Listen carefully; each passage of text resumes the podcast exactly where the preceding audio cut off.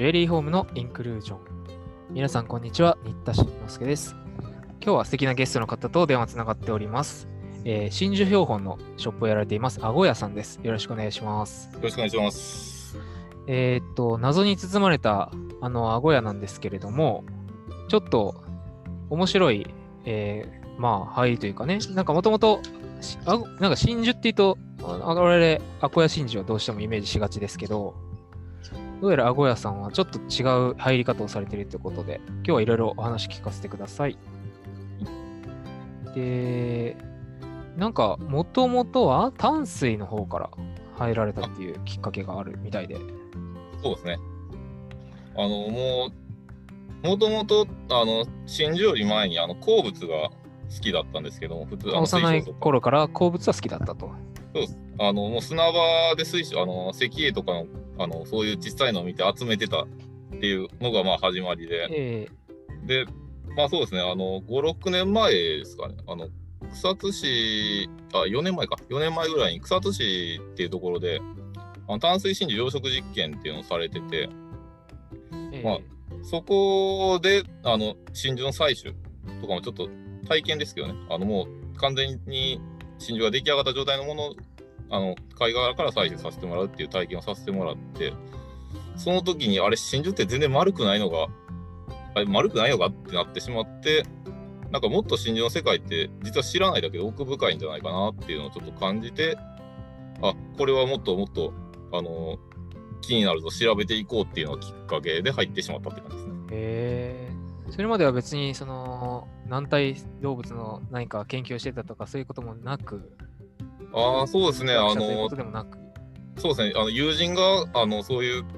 あの、生物好きのとあの友人たちがいたんで、そういう貝殻の話とかされてたんですけど、えあの、その当時は、手でそういうのがあるんだって聞いてたっていう感じですね。えでやっぱり生で自分で体験してみて、なんか真珠って奥深いぞっていうのを感じて、そこからのめり込んでいった感じです？そうですね。もう、あのなんていうか、その真珠貝を開けて、あの、実際右から自分で真珠を取り出して、で、それを実際にその、なんでしょうね、手に取って、太陽の光の下でちょっと見させてもらったり、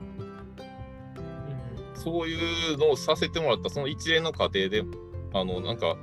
よくわかんないですけど、すごい感動してしまったってなんですかね。えー。そのな特に何に真珠層の光沢に感動したんですか？あ光沢にも感動しましたし、あの、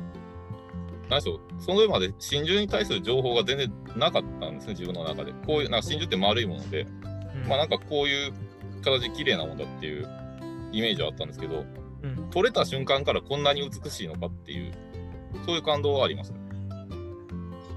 えーなるほど。それで、なんか、ああ、そんなに美しい、こんなに美しいのに、意外と自分にはこん、あの、真珠って美しいって、なんでしょう、前提の情報っていうんですかね、なんか、全然知らないなっていう、真珠業界というか、真珠って世界を。うんそれがなんかどうもなんか、そうですね、そこからですね、なんかそこから不思議になって、あらゆること真珠に関することが不思議になって、どんどんどんどん調べていったって感じです。へえなんかもうアマチュアの域をはるかに超えてね、標本の販売とかまでされてますもんね。ああ今そうですねなんかブースはでいネットショップをやられてるそうですね。よね。いやここまで行くにはどういうプロセスがあったんです？そのアマチュア研究者としての歩みといいますか。ああ、でも最初に、まずはあの淡水真珠って、あのまあ、滋賀県とか茨城県であの養殖されてるんですけども、えそもそもの話、真珠っていつから養殖されてるんだろうかっていうのをあ一回調べようってなって、えで、そこからもうなんか、延々調べて調べて調べてたら、最終的にどうやら、なんか1000年ぐらい歴史があるらしいっていうのに行き着いて、えそうですね。で、そっからですか？ね、なんか、ただ、よくよく考えたら、うん、なんか、林和正先生っていう兄弟の先生がいらっしゃって、うんええ。その人が、まあ、いろんな文献を翻訳されてたんですけども、こんだけいる、あの、1000年も歴史があって、こんだけいろんなせあの有名な先生が翻訳してるのに、なんでこんなにあの鉱物仲間とか全然真珠に興味がないっていう人もいっぱいいて、う確かに。あの考えたらなんで真珠ってこんなに子供たちにはとか鉱物好きって言ってる人らには知られてないのかなって思ってそうねある時それで気に疑問になったままちょっと博物館にちょっとフラッと行ったんですねあのコロナとか起こる前のええ。あの博物館に行った時にあのなんか博物館で売店あるじゃないですか。えっ、と、ミュージアムショップですか？そうそうそう。あの、小さくても大きくてもいろいろあると思うんですけど、ええ。なんかそこで、そこのなんか前らへんでぼーっと椅子になって、椅子に座って見てたら、はい。あの、なんか、小学生ぐらいの子ですかね、あの、めっちゃくちゃ真剣にしあの鉱物標本と化石標本見てたんですよ。ああ、博物館ありますね、鉱物そうそうアメシストとかならね。で、そういうのを見てたら、あ、そういえば自分もなんか鉱物に興味を持ったので、そういう博物館のあの展示だったり、え売店ですごい綺麗なのが実際あるんだって、まあ、お土産屋さんもそうですけど、え。えそういうのを見て、なんか実際に触れて、あ、あの、こん顔あの今日もっと興味持ったなっていうのがあって、え。えそういえば真珠ってそういうのないなっていう、あの、気軽に見れる、気軽にこういうのが、そういう標本情報っていうんですかね、え。を見れる場所がないなってなって、ああ、じゃあ、真珠で標本作ればいいんじゃないかっていう感じに至ったって感じですね。あの、子供とか、あの、大人とかが、あの、もっと、あの、真珠っても媒体に対して、もっと詳しく知れるものがあったらいいんじゃないかなっていうので、ちょっと標本を作り始めたって感じです。ちょっと長くなりましたけど。うん。それで今はどのぐらいバリエーションがあるんですか？ああ、今ですか。えーっと、でも今作ってたり、作ろうかなっていうものもあるんですけど、あ、そうそう、それで、この前ちょっとあの、手に入った、あの、滋賀県産の無角真珠とか、ええまあ、淡水ですけどね。そういうのもちょっとあって、今月末の名古屋石フリマとかでちょっと、一回ちょっと展示をしよう、展示をしようかと思ってるんですけど、あ、今度の2月の名古屋ですか？そうそうそう。おー楽しみですね。あとはそうですね、バリエーションだけで言うなら、そうね、あまりバリエーションを自分で計算したことなかったんで、何個あるんやろ。ああ、でも、出してないやつとかも結構あるんですよね。あの、えーイベントとかに。どこから集めてくるんですか？直接農家さんとかからもらうんです？ああ、そうですね、あの、卸業者さんから買うやつもあれば、えあの、もう、あの、直で売ってくれないっていう真珠も結構あって、ええ。あの淡水真国産の淡水真珠とか特にそうですね。あのもう直接養殖業者さんとか一時の卸さんみたいなところに話行っても全然売ってくれなくえてあ。あの業者数がそうですね。少なすぎてどこから買ったかっていうのが分かるからそれあのなんかあんまり知らない人には売りたくないっていう人がいて、ーそうですよね。なんで4個ぐらい業者かまして売ってもらったりはしてますね。淡水真珠とか確かに私も以前、霞ヶ浦の淡水ってどんなんなんだろうなって興味持って、茨城県に出張行った時に町の宝飾店にいろいろ聞いたけど、誰も分かんなかったですね。ああどこでやってるとかも。そうですね、なんか、えーっと、滋賀県産とかだったら、確か、えーっと、神戸の業者さんが一社卸してるらしいんですね、確か。ただ、他は全部、あの、地元の業者さんが、地元のあの宝飾店にちょちょこっと卸してたりするレベルで、うんあの、もう、なんか業者数が本当少ないんで、もう、あそこ、あのこの真珠の量、あの色とか、あそこの養殖業者が作ってるだろうみたいなのが、パッと分かるって言ってましたね。うん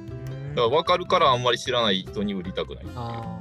逆にそこをピンポイントで話いかないとなかなか手に入りにくいみたいなのもあるんでしょうかそうですね、あの、結構、結構苦労苦労しましたね。あの、それはね、別に業者じゃない、まあその最初は業者じゃないっていう人でも相手にしてもらえないかもしれないですね。あ、そうですね。あの、淡水に限らず、例えば、アワビ真珠とかマベ真珠とかも、はい。あの、業者じゃないって話をした瞬間に、あ、じゃあちょっと無理ですっていう話をされました。うんあの、やっぱり一定量下ろしたいっていううん考えがあったり、あの、あと、趣味であったり、あの個人でやってるってなると、信用できるかわからないなまあっていうのは言われますね。でもそこからでもこうやってネットショップを運営されるまでになるってことは結構粘り強く通い詰めたりされたんですか？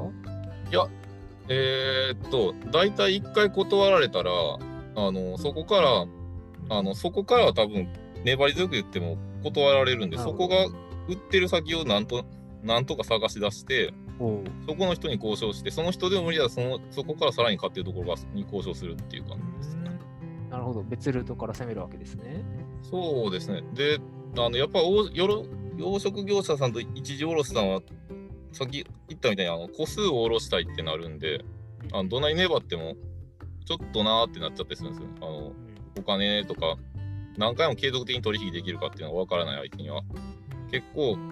あのーうーん、ちょっとなーみたいな感じで売らなくなっちゃうんで、で何回も攻めれば攻めるほど、ちょっと、あの、ちょっと心を閉じられたりするんで、なるほど。それだったら、あの、もう氷に近いレベルまでちょっと行かしてもらって、そこからちょっとあの、すいません、何点か標本として使いたいんですけどもっていうのでちょっと交渉させてもらったり。なるほどうん。なんかあまり商品化、普通アクセサリーとかジュエリーとかには商品化されないだろうなみたいな標本も結構あるじゃないですか。ああ、そうですね。うん、むしろ、なんか、なんて言うんだろう、これ。商品レベルで言ったらこれ失敗じゃねみたいな標本？ああ、そうですね。あのー無角真珠とかは特にそれに近いところもありますね。あの正直な話、これは宝飾品としては多分売らないなっていうものを回してもらったりもしますね。あのでも逆に、なんて言うんでしょう。真珠っていうのはそういうのもあって、うんで、その中でこうやって、あの、プロの方々が真珠をあの選別されたりして、こうやって一級のものが世の中に出回ってるっていうのも分かると、よりね。より楽しいなって思うし。で、あの、照りってそもそも何なんだろうっていうのを結構最初の頃思ってたのもあって、私も思います。でその点で言うと、照り比較標本っていうのも出してるんでしたっけ？ああ、そうですね、はい、出させてもらってます。これブースをご覧にいただくと、何しろツイッターからリンクを貼っていただくと、あの飛んでいただくと、箱屋真珠観察標本5000円っていうのがありますねそう。ですね。これの売りっていうか、どんな内容になってるんでしょう？ああ、でもまあ、最初、そうですね、あの、それ作ろうって思った時は、最初こう自分用で作ろうと思ったんですけど、うんあの、そうですね、なんか、と作ってる途中で、まあ、これも友人に話したら、なんか、あそういうので全然、宝飾店とかいろいろ行ったらないよねって話をされて、あじゃあちょっと一回ブースに載せてみようかでちょっと載せてみたっていうのがきっかけですかね。あの、照り自体が本当、結構曖昧なものだと思うんで、それがパッと見で分かるかって言われたら僕始めた時全然分からなかったので、あの本とか読んでも。私も真珠検定の実習で、あの、なんかあるじゃないですか。巻きはあーあ厚いけど、照りが悪いとか、薄巻きだけど、照りはまあまあいいとか、ありますね。辺が全然わからなくて、いろいろ教えてもらいながら見せてもらって、ああ、こういうことなんだなって思ったんですけど、それが比較標本だと、一目でわかりますよと。そうですね。あのまず、まあ、照りっていうか、まあそうですね、全くその真珠層が巻いてない真珠核っていうのはどういうものかっていうのから見ていってもらおうっていうのをちょっと考えまして、まあ、てかそもそも真珠核を見たことってあまりないなっていうのがあって、でしたっけカラスガイ科の2枚貝を削ったやつですよね。そうですね、あのえー、と中国産のがガマノンセガイ族で、はい。ヨーロッパの、あヨーロッパね、アメリカのミシシッピ側のが、えー、カワボタンガイ科ですかね。で、最近なんかタイの方からも輸入してるって話を聞くんですね。うん。あの論文読んだ限りなんですけど、えなんかちょっとなんかあの日本語訳がない回だったんでちょっとわからないんですけど、あの多分それもカラスガイ科なんですよね。あのうん。ちょっと世界的に真珠貝のあの真珠貝というか真珠核に使われてる貝殻がちょっと減ってきてまして、あのあの漁獲量が。それもあった分、あの、ガマの世外族に近いタイ産のやつを仕入れてるんだと思うんですけどそういう論文までもチェックされてるんですね。もうなんかもうオタクを超えてもう研究者ですね。ああ、ですかね、なんか、そういう話をしてたら、なんか、あの、タイの方の友達がこういう真珠の論文あるよっていうのをちょっと教えてくれたり、えっていうので、なんか、どんどんどんどんなんか、あ、こういう情報もあったのかとか、で広がっていく感じーです。えそういう真珠愛好家のコミュニティみたいなのがあるんです？あ、いやいやいや、あの完全に自分でバーってなんか、あのー海あの海外に住んでる友人とかに話してたら、そういえば、あの、タイの方の水産センターって、あの、中国が出資してるらしいんですけど、なんかその、えそういう淡水センターだ、そこの方の論文があるよって話をされて、で、URL ここって言われて、それを自分で飛んで読みに行くって感じですね。なんかもう、コミュニティっていうか、言ってたら、あ話してたら、あのついでにそういう情報もくれるっていうか、まあもう本当に思うが招くでね、アゴヤっていう野号を名乗り、ツイッターで発信をし続けたら、いろいろな情報が自然と集まってくるような感じですよね。そうですね。いや、本当にありがたい限りで。えっと、気になる方はね、えー、ツイッターのアカウント、アットマーク、えー DIEPERLE、E、えー NAGOYA、ディーパール？えそうですね。ドイツ語ですかこれ。な名古屋いや。あのー多分ちょっとそれ続い間違えたと思うんですけど、あの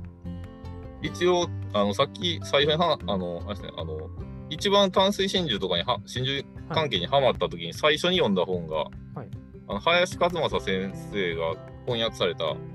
あの、ドイツ人の学者のハースっていう人が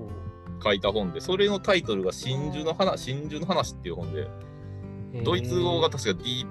パー、えーうんディーパールンだったか、ディーパーレンなんですよ。ディーパーレンああ、そういうことそう。いうこと。え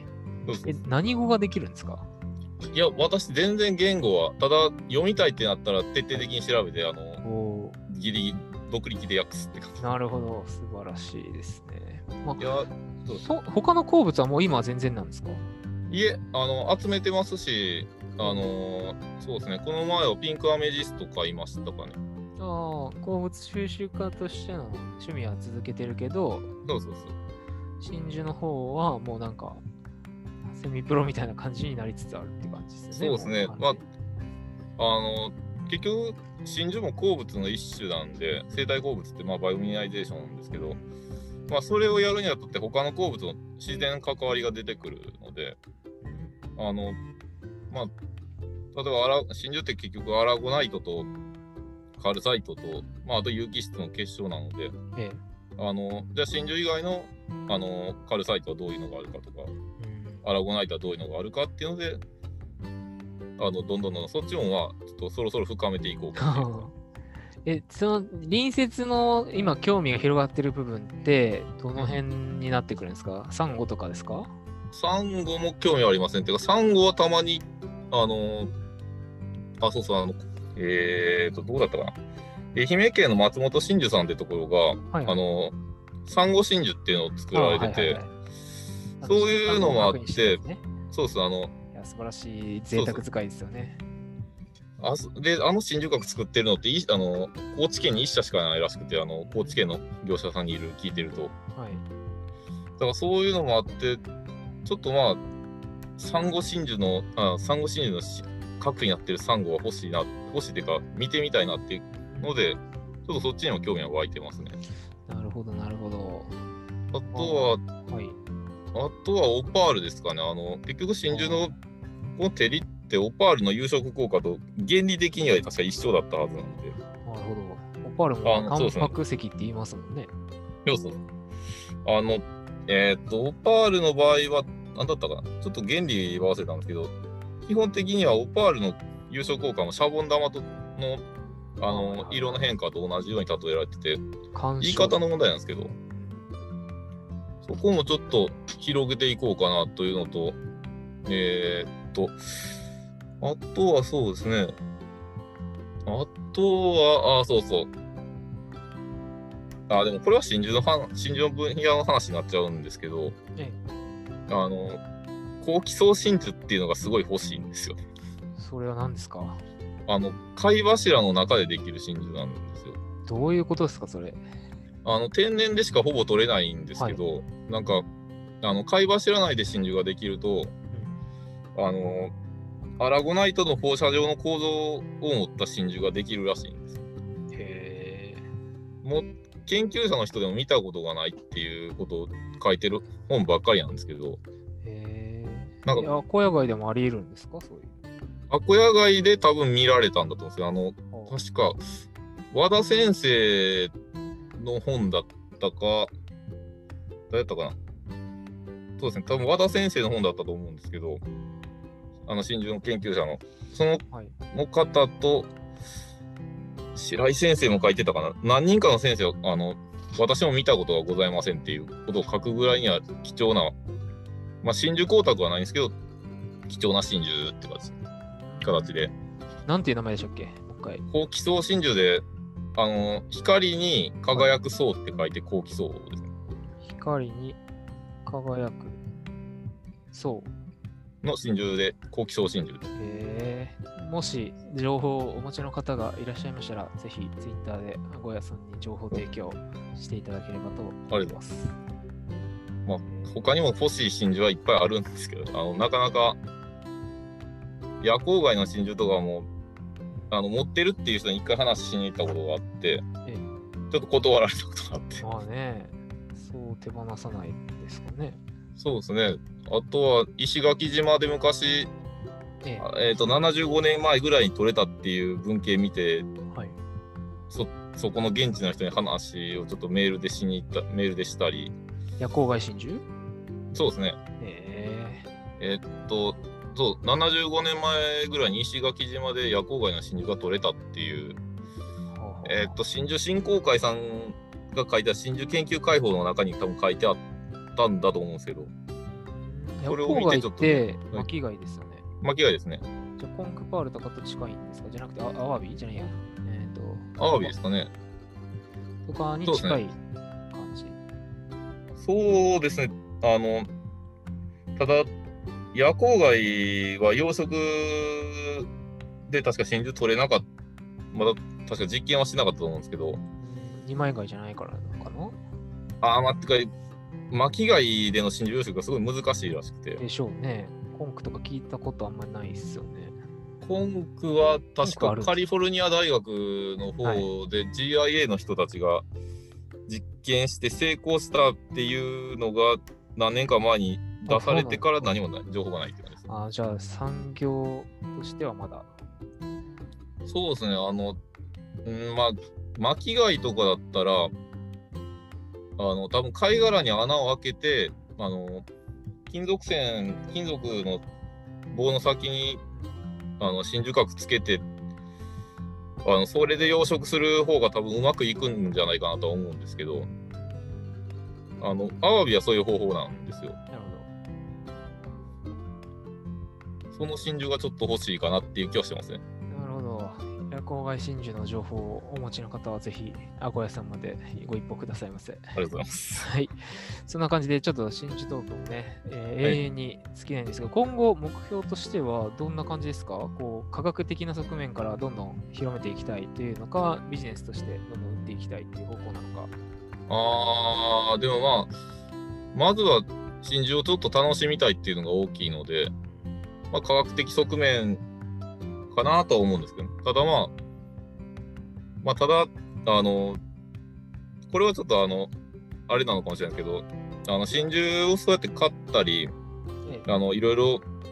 あの、手に入れようって思ったらビジネスですっていう側面がないと、そうですよね。あ当然売ってくださらないっていうことも結構あって、で、まあ、たまになんですけど、やっぱり知名度っていうんですかね、その人が、私がもしもう少しあの、あの、新事業界の名前が知れてたら売ってくださったかもっていうケースもたまにはないことはないので、なるほど、なるほど。あれですね、さかなクンみたいな感じになりたい感じですね。まあ、そういう面、そういうところですかね。でも実際そういうさかなクンみたいに、あの、真珠とかは知らない、あの、魚介、あの、そういう魚とか、まあ、魚類系とか、まあ何でもそうですけど、そういうのを知らない人にも、あの、この人に聞けばっていう人人になれたら確かにありあの嬉しいですか。うん、なるほど。そんな感じで今後ともいろんな活動をね、されていらっしいくと思いますので、ぜひ、はいあの今後とも注目していきたいと思います。あのはい